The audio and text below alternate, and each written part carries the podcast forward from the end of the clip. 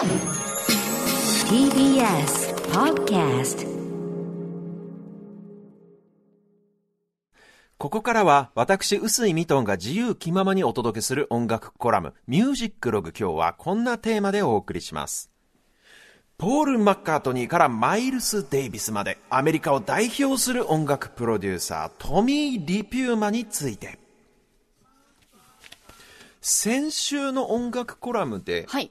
日本のアルファレコードの話をしました、はい。創業者である村井邦彦さんの功績をまあ振り返るという内容でしたけれども、その話の中で YMO の世界デビューの経緯についてもちらっとお話ししたんですよね、はいこの YMO が全米でデビューしたきっかけっていうのが向こうのこのアメリカの大物プロデューサーであるトミー・リピューマという人が YMO を気に入ったからっていうのがまあきっかけになるんですけど、まあそこに至るまでにはもちろんアルファレコード村井さんのこの地道な努力の積み重ねがあったわけなんだけど、そのあたりの詳しい話は YouTube で前回の音楽コラムアーカイブで残ってますので、そちらご覧いただくとして、今日はその YMO のことを気に入って全米リリースを決断したトミー・リピューマという、これアメリカを代表する音楽プロデューサーについてお話ししたいと思いますお。願いします。日本ではね、これトミー・リピューマと呼ばれてますが、アメリカではトミー・リプーマと発音されるのが、まあ本来の読み方ですね。はいで、この人がプロデュースしたレコードの総売上枚数、はい。7500万枚以上。8000万枚に迫る数字だそうです。それはすごいですね。グラミー賞にノミネートされること、計33回。はい。もう毎年のようにノミネートはされる。そしてその中で5回もグラミー賞を実際に受賞しているという、もう名実ともに大プロデューサーであります。2017年に亡くなっているんですけど、はい実はですね、先月、彼のトミー・リピューマについての伝記本が出版されたんですね。本。トミー・リピューマのバラードという、これ執筆しているのが、シンガーソングライターであり、ジャズピアニストでもあるベン・シドランという人が、あの、執筆してるんですけど、この人もね、また素晴らしいアーティストで、僕も何度もライブ足を運んでるんですけど、村上春樹さんが帯コメントを書いてたりして結構ね、あの、音楽ファンの間では話題に先月からなってる本なんですよ。はい。うんで、まあ、ちょっとその、まあ、内容というか、トミー・リピューマの生涯をこう振り返りたいなというふうに思ってるんですが、まず、トミー・リピューマと音楽との出会い、彼がどうやって音楽と出会ったかっていうと、彼実は子供の頃に骨髄炎という感染症にかかってしまって、何年間か寝たきり生活を送っていたんですよ。あ、そうなんですね。そのまあ闘病中に出会ったのがラジオから流れてきたリズムブルース。これに夢中になるわけですね。はいで、中学生くらいになると自分でサックスの演奏も始めるんです。で、ジャズにのめり込む。で、レコードも買いまくる。で、10代の頃からね、演奏の仕事も結構プロとしてしていたみたいなんですけど、それだけで食えるほどではなかった。じゃあ何をして生計を立てていたかというと、理髪師、つまり髪を切る仕事、床屋さんで食ってたんですよ、彼は、若い頃。そもそもですね、シチリアからの移民であるお父さんが、まあ、床屋さんをやっていたっていうので、まあ、その流れで自分もじゃあ、あの、とりあえず床屋さんとして食っていくかっていうことになったわけなんですけど、はいこれがまあ、いやいや働くんですよ。なんでいやいや働くかっていうと、本当は音楽やりたいから。あ、なるほど。うん。そう。だ夜な夜なジャムセッションをやって、サックスでね、い、ろんなジャズクラブでセッションして、朝早くから辛いわ、だりーわ、やだ、こんな、俺は仕事行きたくねえって言いながら、床屋さんで髪を切る仕事をしていたと。それでもやっぱ生活のためには仕方ない。それに大好きなレコードを買うためには稼がなきゃいけないからね、床屋さんを頑張ってやっていたというところが、このいやいややっていた床屋さん。はい。この床屋さん家業というのが実は彼のキャリアにとって非常に重要だったんですよ。床屋さんがですか？というのも、はい。彼がやっていた床屋さんっていうのが、はいまあ、彼クリーブランドの人だったんですよ。オハイオ州クリーブランド。五大湖の近くです、アメリカの北部。あはいで、クリーブランドの市街地の中でも、ラジオ局が密集しているエリアでたまたま床屋さんをやっていたんです、彼は。うん。そうするとですよ、必然的にラジオ DJ とか、ラジオ局にレコードを売り込みに来る、このレコード会社の人とか音楽関係者が出入りするエリアなんで、ここで有名無名問わず数々の業界人とのコネを作ることができた。みんなお客さんで来てたわけです、彼の店に。っていうのもだって本人サックス吹きで超レコードコレクターの床屋さんなわけだから、はい。そんな床屋さんが職場の近所にあったら音楽関係者みんな通うよね。そうですね。髪切ってる間ずっと楽しく音楽談義できるわけじゃないですか。だからもう業界人のたまり場みたいな床屋さんになってたわけですよ。で、ある時彼の床屋さんにはい常連さんでよく来ていた一人の業界人から、はい。君ね、ちょっとレコードの梱包作業のアルバイトがあるんだけど、やってみない？って言われて。まあそんな大した仕事じゃないんだけど、一応音楽業界の仕事だしって言って。まあレコードを箱詰めする仕事です。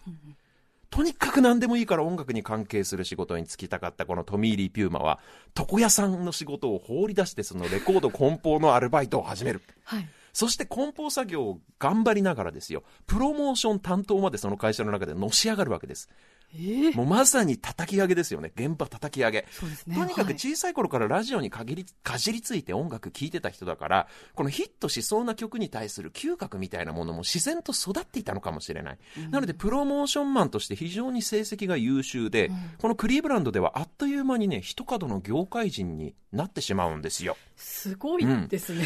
そこで今度はまた、床屋さん時代の違う常連客だった人から電話が入る。はい。その違う常連客という人は、彼は今、クリーブランドからロサンゼルスに移り住んで、リバティレコードという老舗のレコード会社で結構出世していたんですね、業界人として。はい。で、たまたま、えークリーブランドでプロモーションマンとしてすでに実績を作っていた元床屋さんのトミー・リー・ピューマに、お前もハリウッドに来てうちの会社で働かないかと誘ったわけですよ。はい。これでもう喜んでロサンゼルスに、音楽のもうビジネスの中心地にこう行けるぞということで、もう徳屋さんも何もかも放り出してロサンゼルスにこの移住するんですよ。その時トミー25歳くらいかな。そもそもプロモーションマンって何をするか。はい。まあ広報ですよね、プロモーションっていうからにはね。まあ実際何をするかっていうと、ラジオ DJ と仲良くなって、はい時には袖の下を渡したりなんて、賄賂を渡したり、はい。なんかさりげなくランチをおごったりなんかして、このラジオ DJ のご機嫌を取りつつ、自分のところのレコード会社へ出た新婦を、そのラジオ DJ に番組の中でかけてもらおうっていうふうに売り込む。なるほど。それがまあラジオでかかると注文が入ってレコードのヒットにつながるから、レコード産業の中ではかなり重要なポジションですよ、プロモーションマンっていうのは。ですねうんうんうんで、まあとにかくこの仕事なんといってもやっぱり人脈が大切。ね、人脈が命。で、このプロモーション時代のトミー・リー・ピューマンにとって大いに助けとなったのがこのクリーブランドでの床屋さん時代のお客さんなんですよ。このクリーブランドっていう街、あんまり音楽都市のイメージないかもしれないけど、実はロックンロールの誕生とは切っても切れない関係にありましてですはいね。もともとは黒人による黒人のための音楽だったリズムブルースという音楽。うんはいはい。これを白人向けのラジオ番組で初めてかけた伝説的な白人の DJ がいるんですよ。はいラジオ DJ が、アラン・フリードという人なんですけど、この人がリズムブルースをロックンロールという呼び名を勝手につけて、はい。で、白人黒人問わず人種を問わず若者たちに積極的に自分の番組で紹介していったわけなんですよ。つまり、ロックンロールの名付け親なんですね。はいそして火付け役の張本人。この人がやっていた伝説的なラジオ番組っていうのが、何を隠そう、クリーブランドのラジオ局の番組だったんですよ。つまり、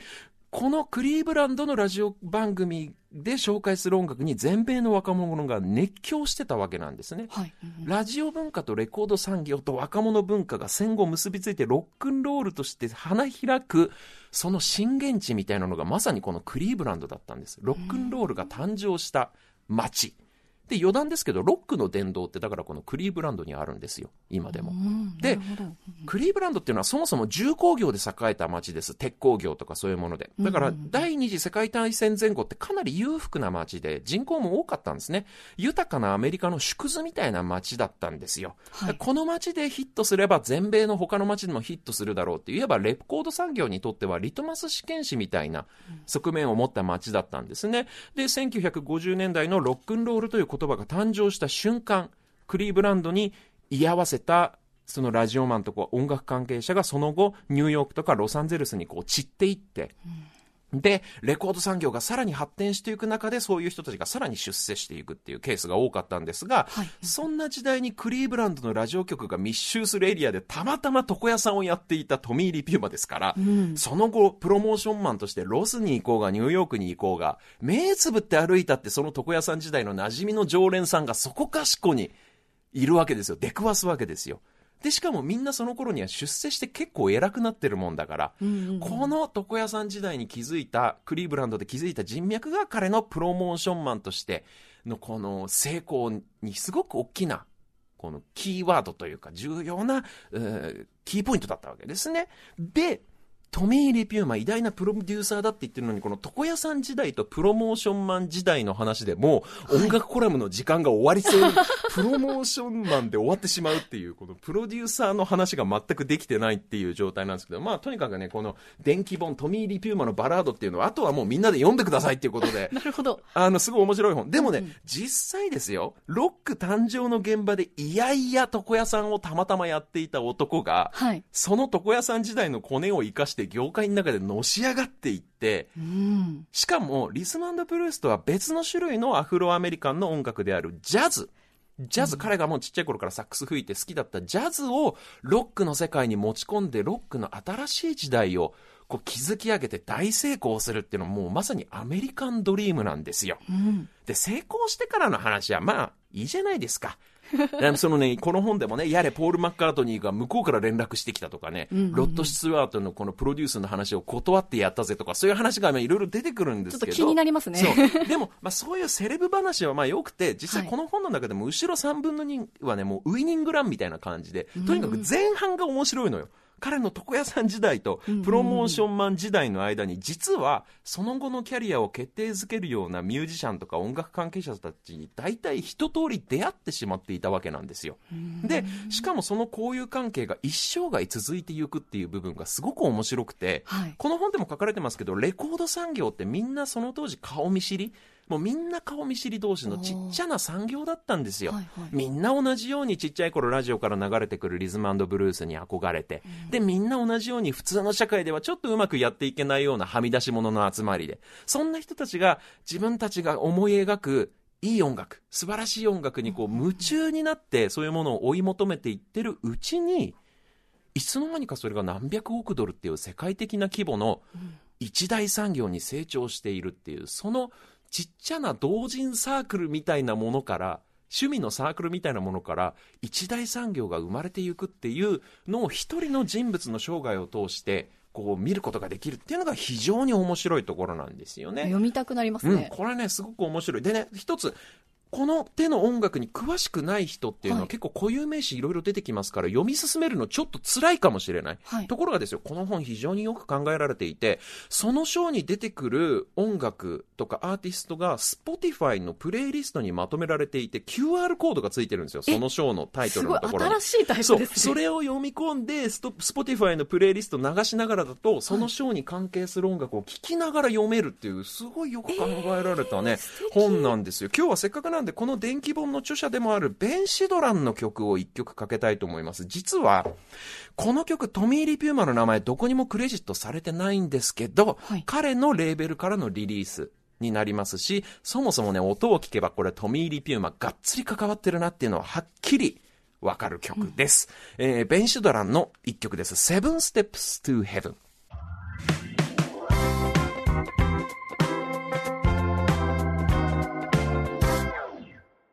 お送りしているのは、ベン・シュドラン、セブン・ステップス・トゥ・ヘブン。今これ後ろで流れてるのがね、スティーブ・ガットの名ソロです。名ソロに被せて喋っちゃってますが、これまさに、あの、トミー・リピューマが目指したそのジャズ、ジャズとポピュラーミュージックの融合という、これ全然売れなかった曲ですけど、売れなかったアルバムだけど、トミー・リピューマのなんていうか音楽的な思想っていうのがすごくよく出ている、このジャズの、